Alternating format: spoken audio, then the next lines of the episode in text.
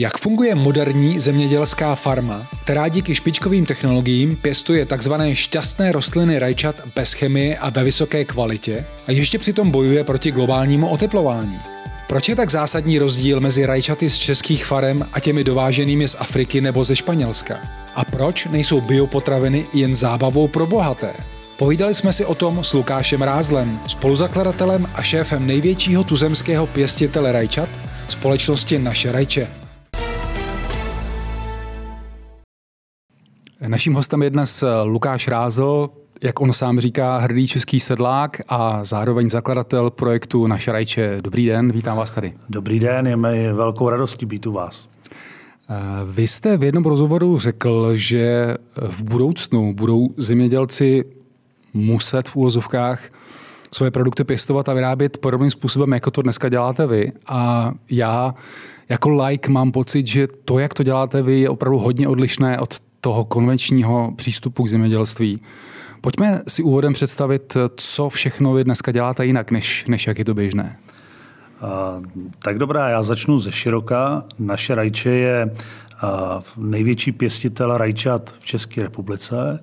Uh, my dneska pěstujeme tolik rajčat, že to nasytí zhruba, nebo řekněme 8% české spotřeby za rok, celý český spotřeby, která se prodá přes řetězce, pochází z našich skleníků. A doufám, že to není konečné číslo. Rádi bychom se do budoucna ještě rozšířili. A mm, myslím si, že to, co nás odlišuje od toho klasického zemědělství, je, že jsme schopni to dělat s velmi malým množstvím lidí, na velmi malém množství nebo rozsahu půdy. Jsme schopni to dělat ve špičkové kvalitě a jsme to schopni dělat na technologii, která je na skutečně ústavu světové špičky. Mm-hmm. Takže zjednodušeně řečeno, naše rajče je zemědělská firma, která pěstuje rajčata a já si myslím, že stále více než jenom obyčejným zemědělcem je to vlastně biotechnologická firma.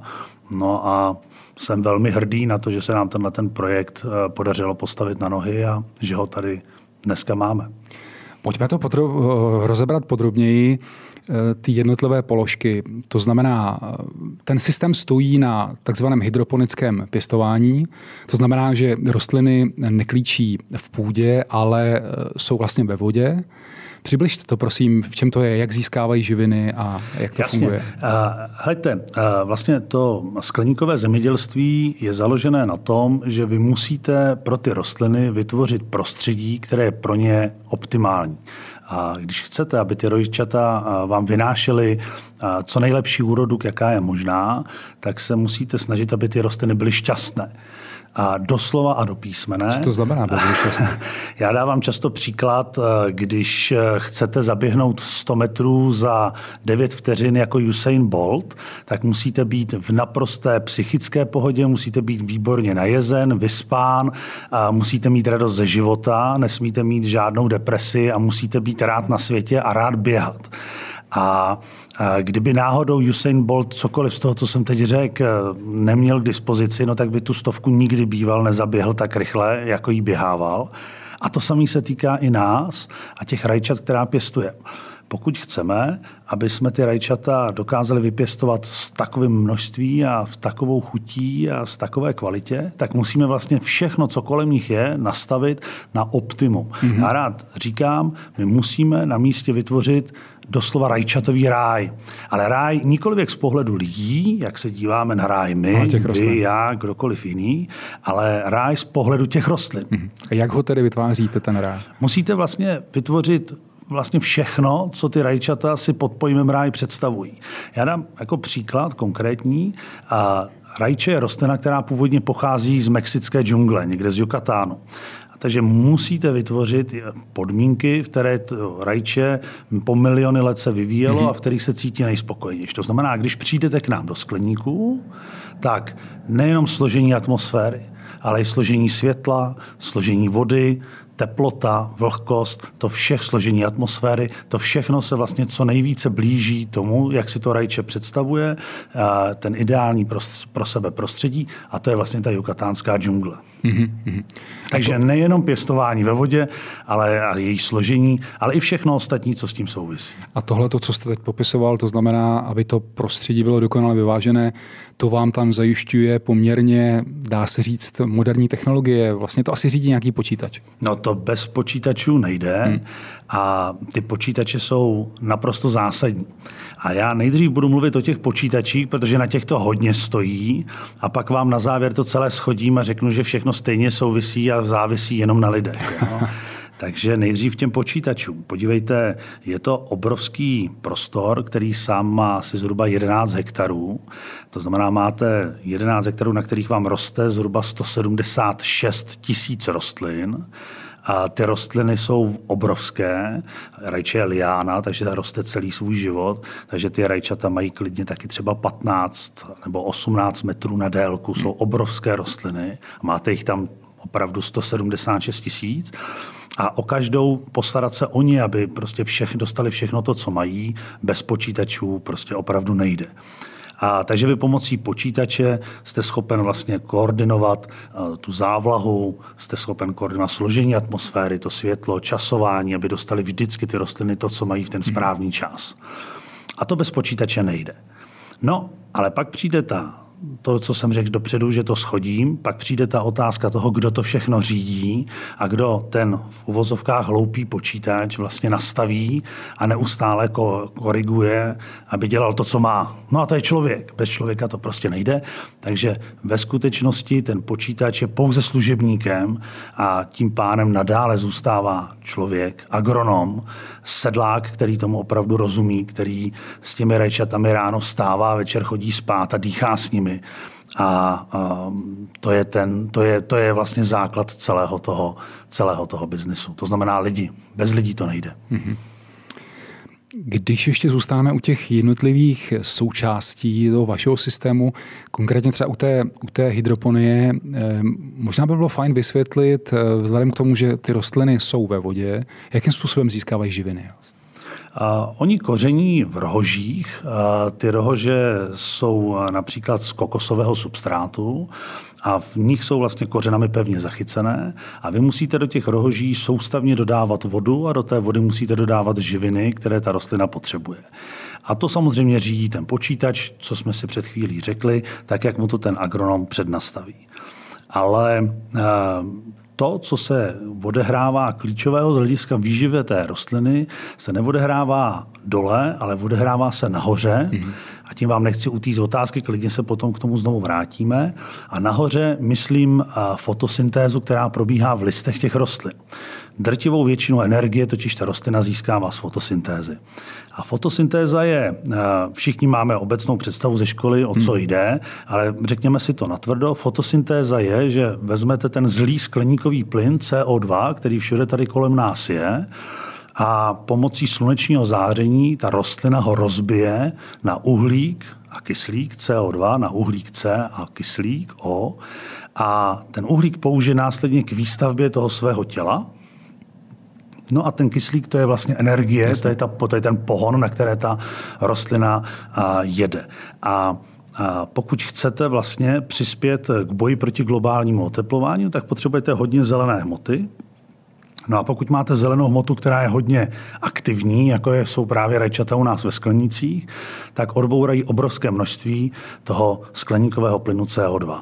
To znamená, doslova v těch našich sklenících, jako jedna z mnoha aktivit, ke kterým tam dochází, je mimo jiné i boj proti globálnímu oteplování, mm-hmm. protože naše rostliny ne, že snižují produkci CO2, ale oni přímo vlastně rozkládají CO2, který je v atmosféře. Mm-hmm. A pro vaši ještě, jak, jako abych to ještě posunul ještě dál, pro vaši ještě lepší informaci, je to tak, že kdybych ty rostliny nechal eh, v tom skleníku a zavřel okna, tak zhruba za půl hodiny snědí ty rostliny všechno CO2, které v tom skleníku je přírodní cestou. Čili vy ho tam dodáváte? Vy ho musíte do toho skleníku dodat, hmm. protože ty rostliny by tam jinak neměly co jíst. Nebylo by tam dostatek CO2. A to znamená, že my musíme CO2 paradoxně kupovat, ačkoliv v celé Evropě všichni neustále bojují a brojí proti CO2, tak ho je, není ho dostatek a my ho musíme za poměrně drahé peníze kupovat a do toho skleníku ho musíme dodávat. A jsou to tisíce tun CO2, hmm. které takhle musíme našim rostlinám naservírovat, aby nedostali hlad. Portál businessinfo.cz společně s největší tuzemskou inovační událostí, nazvanou Týden inovací České republiky, nedávno spustilo společný seriál rozhovorů zaměřených na problematiku inovací, digitalizace, umělé inteligence a dalších důležitých současných témat. Prvním hostem byl Tomáš Studeník, radikální inovátor a propagátor důležitosti chyb a selhání v našich životech. Pusťte si náš rozhovor s ním a načerpejte spoustu neotřelé inspirace. Další poměrně pozoruhodnou věcí je to, že vy nepoužíváte chemické postřiky, a vy tam, jestli jsem to správně pochopil, používáte něco jako v úzovkách hmyzí ochranu. Máte tam nějaké brouky, kteří vlastně hubí ty špatné brouky, kteří by mohly tu, ty rostliny poškodit. Chápu to správně? Chápete to naprosto správně. Víte, každá, každá rostlina má svoje škůdce, má svoje nepřátele a když se budeme bavit o těch hmyzích nepřátelích, o těch hmyzích škůdcích, tak eh, si je představte jako určité bíložravce, třeba mšice, které tam na těch listech jsou a pasou se a to samozřejmě těm rostlinám to nedělá dobře, přicházejí o svoji sílu, o svoji energii, zatímco škůdců je čím dál víc, tak rostliny chřadnou a můžou vám je také sníst doslova. A, a vy tomu můžete čelit dvěma způsoby. Ten první je, že použijete chemii, tak jako se chemie používá třeba v Jižní Evropě nebo v Severní Africe, a to dokonce i velmi tvrdou chemii. Hmm. No a nebo to naopak uděláte tak, jak to děláme u nás, to znamená, že to udržíte v biologické ochraně. A ta biologická ochrana je, že se podíváte, jaké hmyzí škůdce tam máte a pořídíte si podle hesla nepřítel mého nepřítele je můj přítel, hmm pořídíte si jiné brouky, které jsou vlastně predátory a ty loví vlastně jakoby ten, ten hmyz, který vám tam škodí. Takže my tam jsme vlastně schopni nasadit si vajíčka těch predátorů, hmyzích predátorů, no a pěstujeme si tam potom takové hmyzí tygry, který, kteří sežerou a vlastně ty brouky, které tam v tom skleníku nechcete. No výhoda tohohle celého je, že nepotřebujete chemii, máte to čisté, je to podle přírody, hmm. no, vládne ve vašem skleníku příroda. Nevýhodou je, že to není jednoduché, je, stojí to dost peněz a potřebujete na to zase zpátky ty lidi, kteří tomu rozumí a takových lidí prostě není dost. Ještě když se bavíme o tom vašem systému, bych se rád, bych rád zmínil to, že vy zachytáváte dešťovou vodu, kterou potom, kterou potom využíváte k zalevání a taky protože vaše skleníky stojí poblíž elektrárny, tak využíváte zbytkové teplo z té elektrárny. Čili vy jste to zmiňoval, eh, nějakou tu udržitelnost, snahu, snahu dělat něco proti globálnímu oteplování. Čili předpokládám, že tohle všechno byly vaše záměry, dělali jste to cíleně, aby eh, skutečně to mělo tady ten efekt. No určitě. Podívejte, samozřejmě jakákoliv lidská činnost je většinou vždycky, uh, potřebuje, potřebujete k jakýkoliv lidské činnosti energii. Hmm. A v zemědělství to platí dvojnásob a dvojnásob to platí v případě, že uh, pěstujete rajčata jako my a pěstujete je celý rok. A my jsme vlastně hledali zdroj energie, který by byl zejména tepelné energie na začátku, který by k tomu byl dovodný.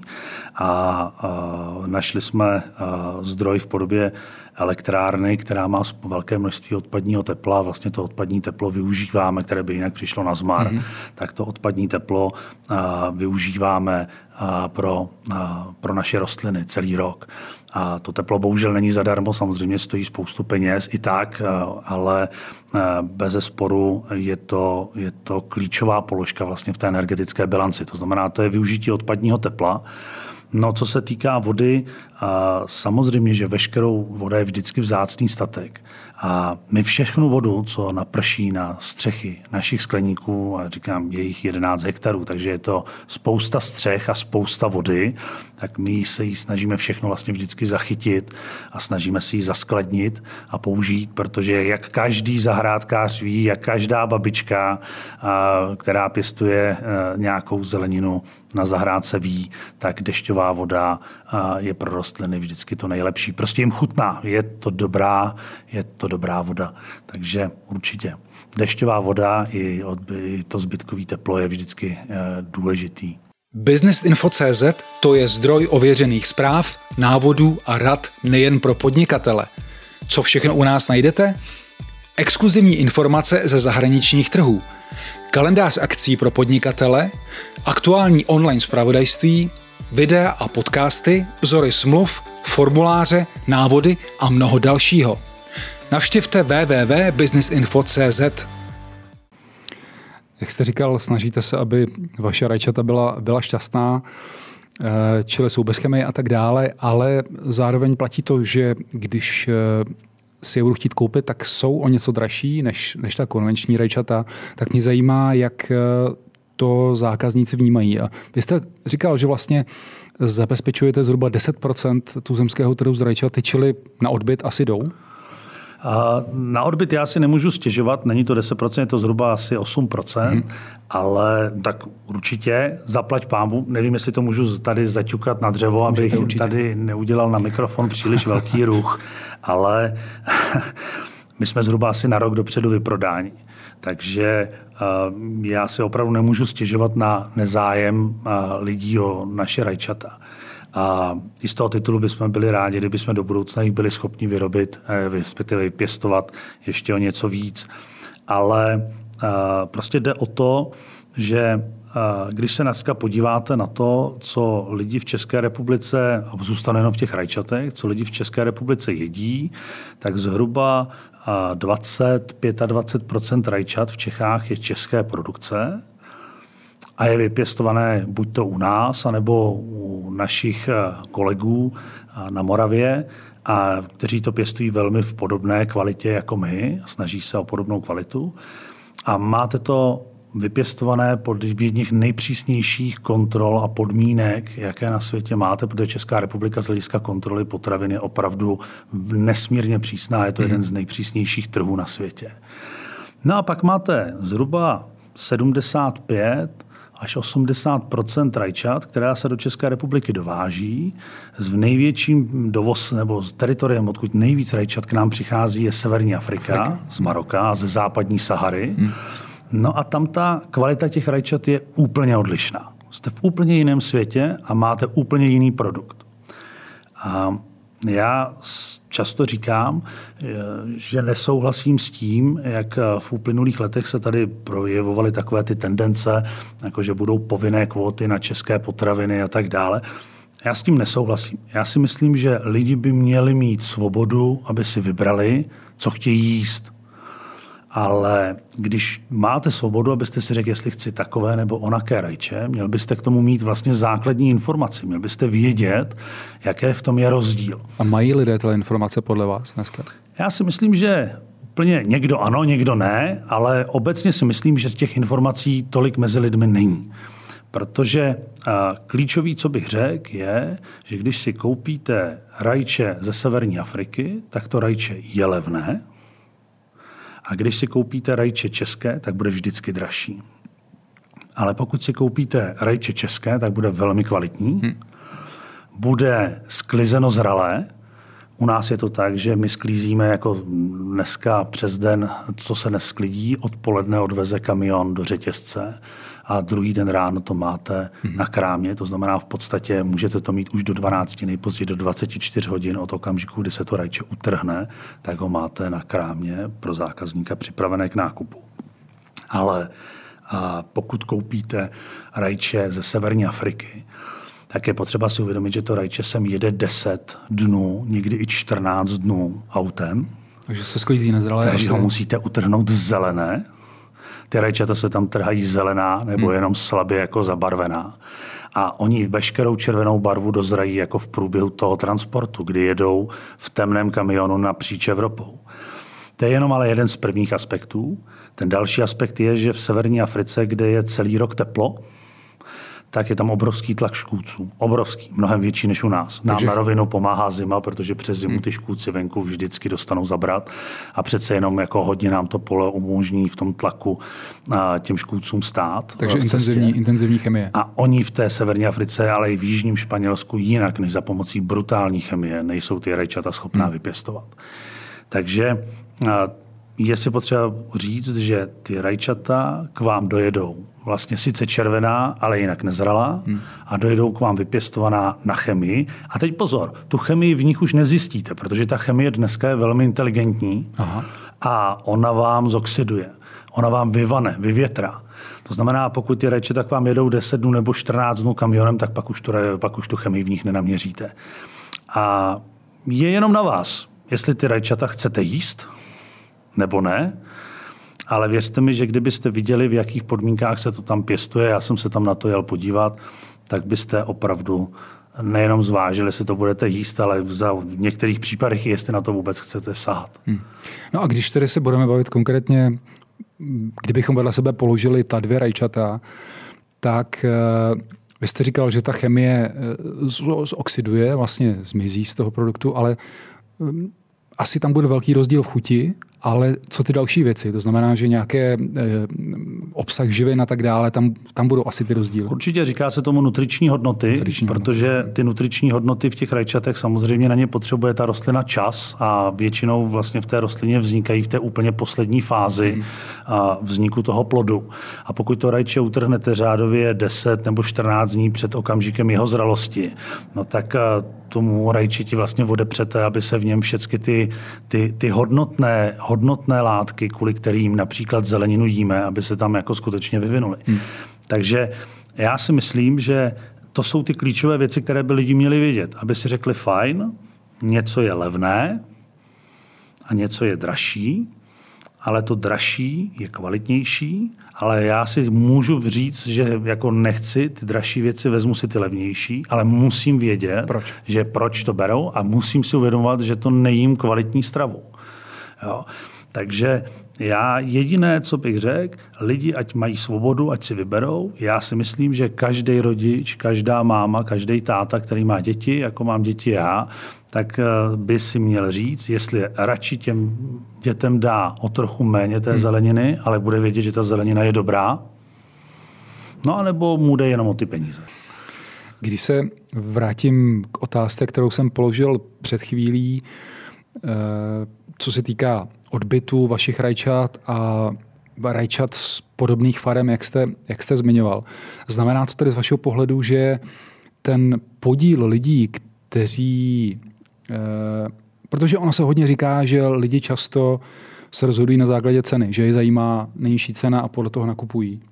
Tak je to tak, že ten podíl lidí, pro které není cena jediný, jediný faktor a že přemýšlejí nad tím, co vlastně tím pádem si kupují, takže roste nebo za tu dobu vaší zkušenosti, jak to vnímáte?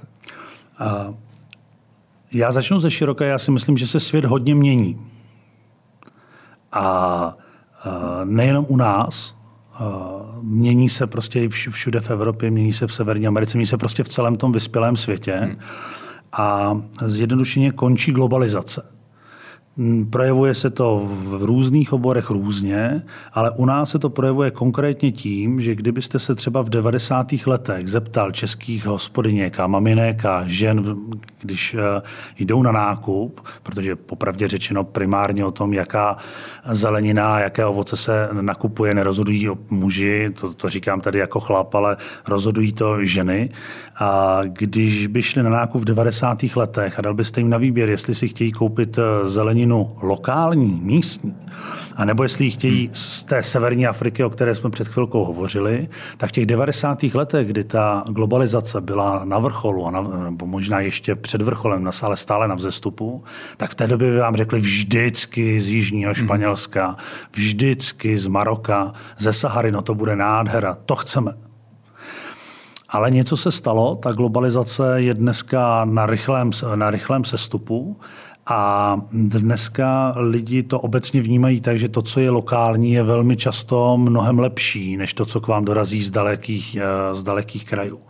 A zrovna u té zeleniny a obecně i u ovoce to platí prostě dvojnásob. Jo.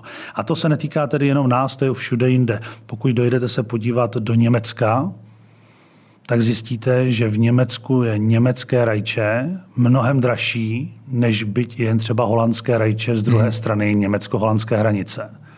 Protože Němci jsou přesvědčeni, že to německé rajče bude pro ně to nejlepší. A když přijdete vedle do Rakouska, tak Rakušani řeknou, že to rakouské rajče je ještě mnohem lepší než to německé. Jo. A to jádro to bere v tom, že prostě opravdu jedna věc je ta psychologická stránka věci, ale ta faktická je, že když to vypěstujete v místě, kde se to sní, no tak to máte druhý den v krámě, což pokud to vezete přes půl Evropy nebo ještě z větší dálky, nikdy, nikdy tu čerstvost už nedohoníte. Hmm. Pojďme teď k vaší firmě.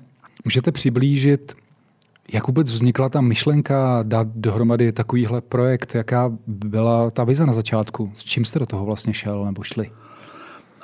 My jsme do toho na rovinu šli tak, že jsme eh, s mým společníkem eh, Vláďou Šmalcem eh, seděli a bavili jsme se o tom, že existují existuje vlastně právě odpadní teplo, které by mm, bylo vhodné nějakým způsobem využít jaké by to bylo, jaké, jaké, jaké vlastně, jak, jak, jaký projekt, jaký program pro to, pro to najít. No a protože vlastně my jsme už předtím nějakou dobu s ohledem na nějaký předchozí biznis, který jsme dělali, tyhle věci poměrně intenzivně řešili, tak jsme měli na to jednoduchou odpověď a ta byla skleníky, rajčata, zelenina, celoroční pěstování a projekt, nápad na projekt byl na stole. No a pak už to bylo to, to jenom spoustu práce to dát dohromady a postavit to a rozeběhnout.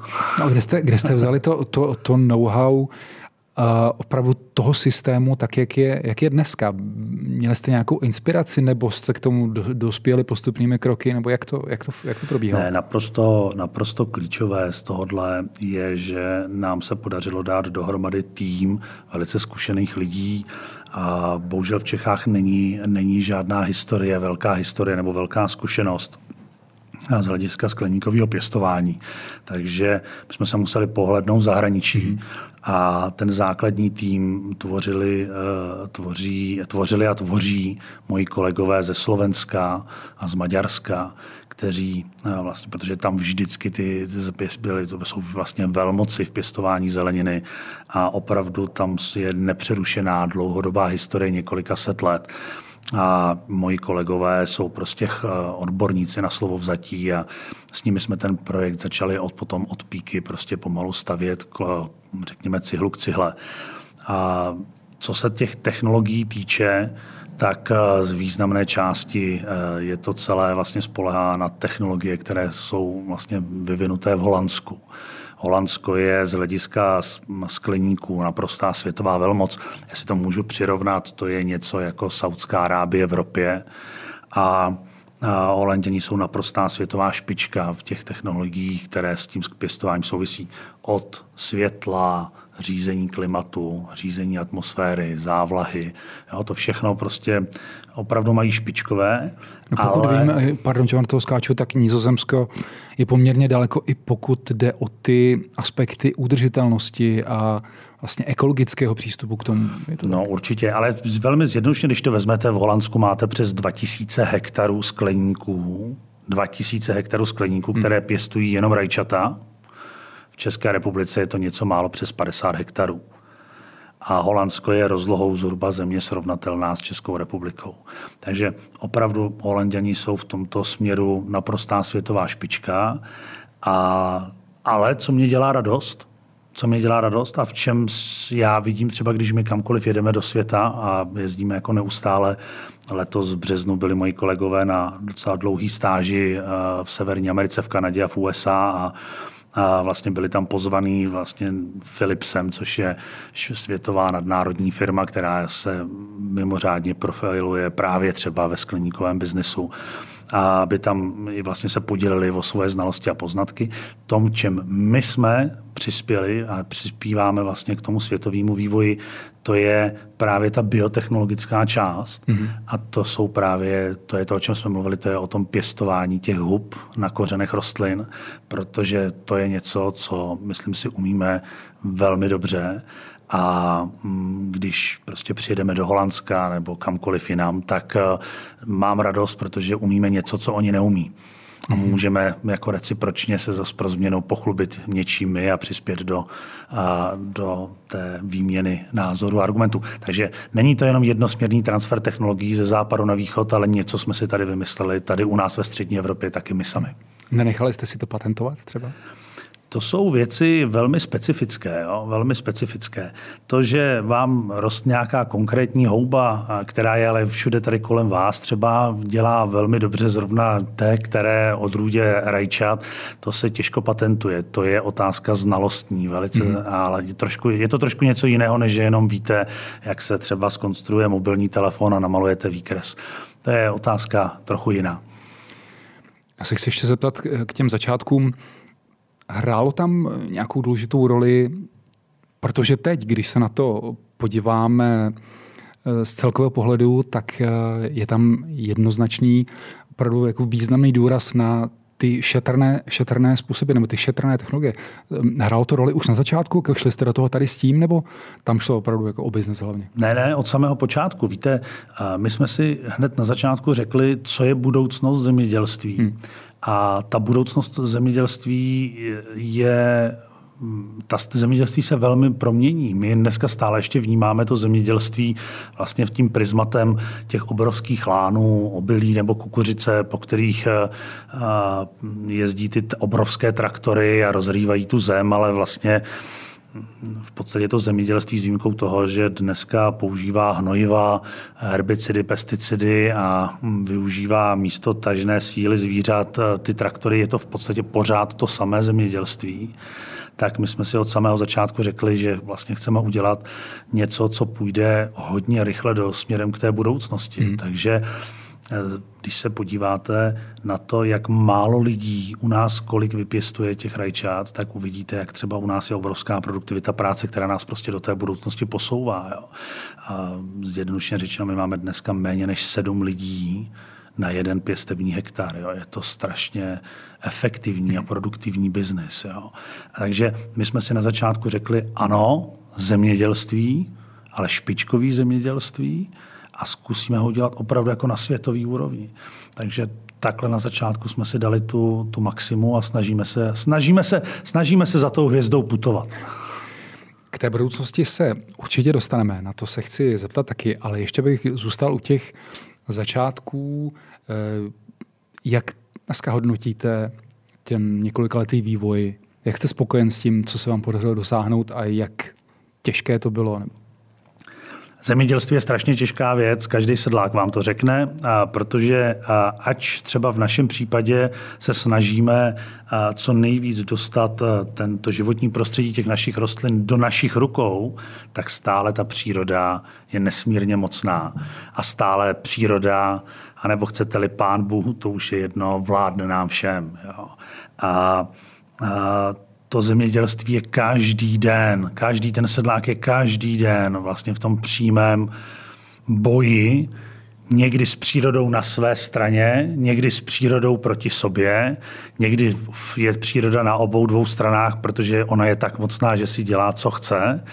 A opravdu to není jednoduché. Každý sedlák, který dělá potraviny, pěstuje potraviny nebo prostě vyrábí potraviny jako potravinář, si zaslouží jako ten respekt, protože to, co dělá, opravdu není jednoduché a je to každodenní boj a stres.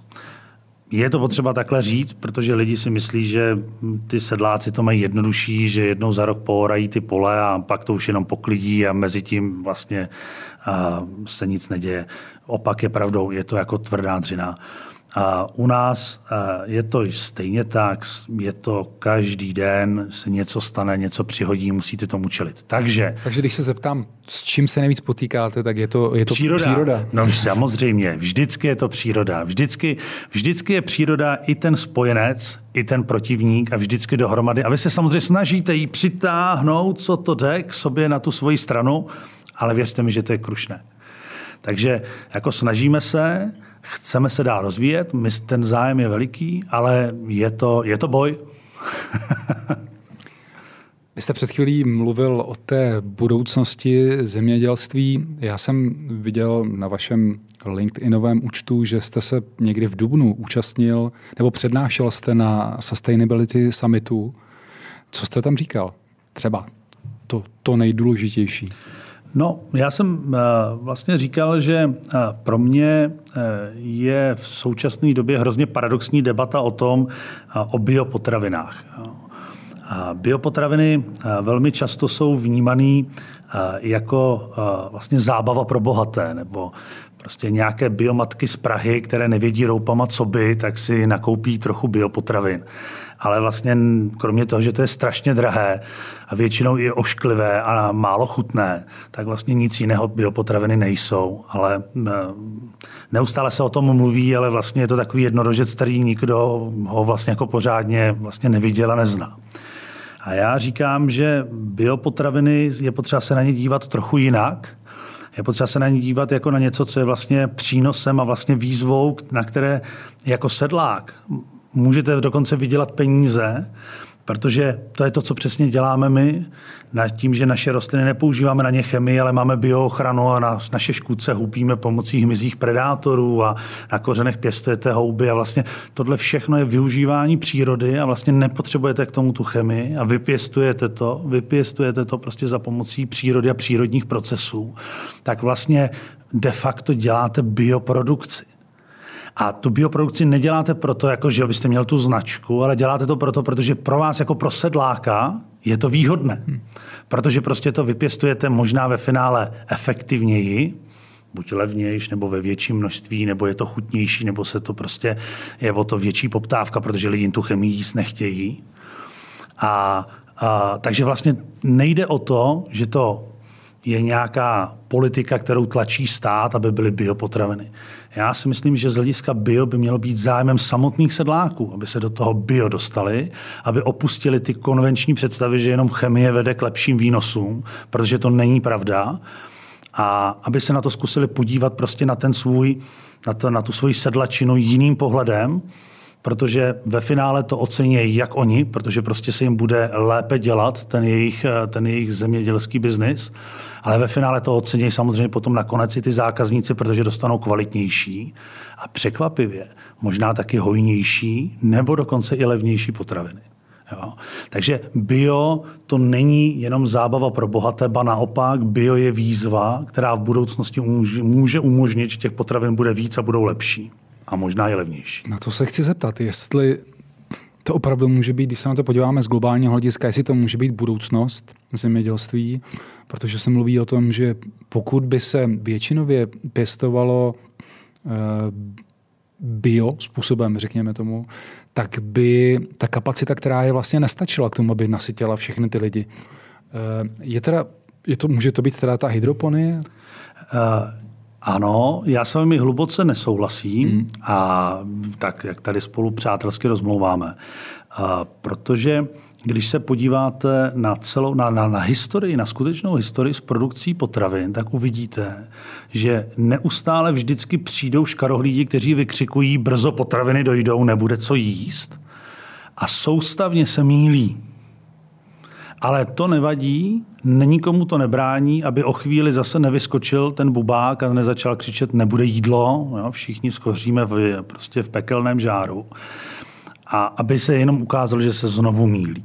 Já rád říkám jeden příklad. A, a, jeden můj kolega, holanděn, jeho rodina pěstuje rajčata po mnoho generací, mi říkal, podívej, můj táta v 50. letech a měl skleník dřevěný, který byl ze dřeva, A v ten dřevěném skleníku, který byl vysoký asi 1,5 metru, pěstovala rajčata, která měla tenkrát výnos někde kolem nějakých 30-35 kg na metr čtvereční a rok.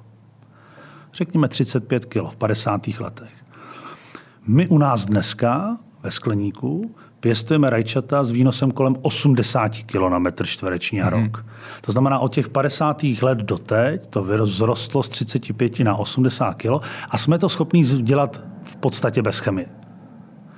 No ale když dojedete do Holandska, půjdete se podívat na tamní univerzity, tak na tamních univerzitách už dneska vlastně jsou připravují pěstební procesy, které umožní pěstovat ty rajčata s výnosem 100, ale taky třeba 120 kilo na metr čtvereční rok. To znamená, z toho stavu, kde jsme dnes, 80 kg, můžeme mít minimálních třeba o 50% výš. A to nebavíme o tom, že by to mohlo být, to je o tom, že to prostě v těch pokusných sklenicích, na těch plodinách, které tam mají a s těmi pěstebními procesy, které se vyvíjejí, už dneska jsou schopni dosáhnout. Hmm.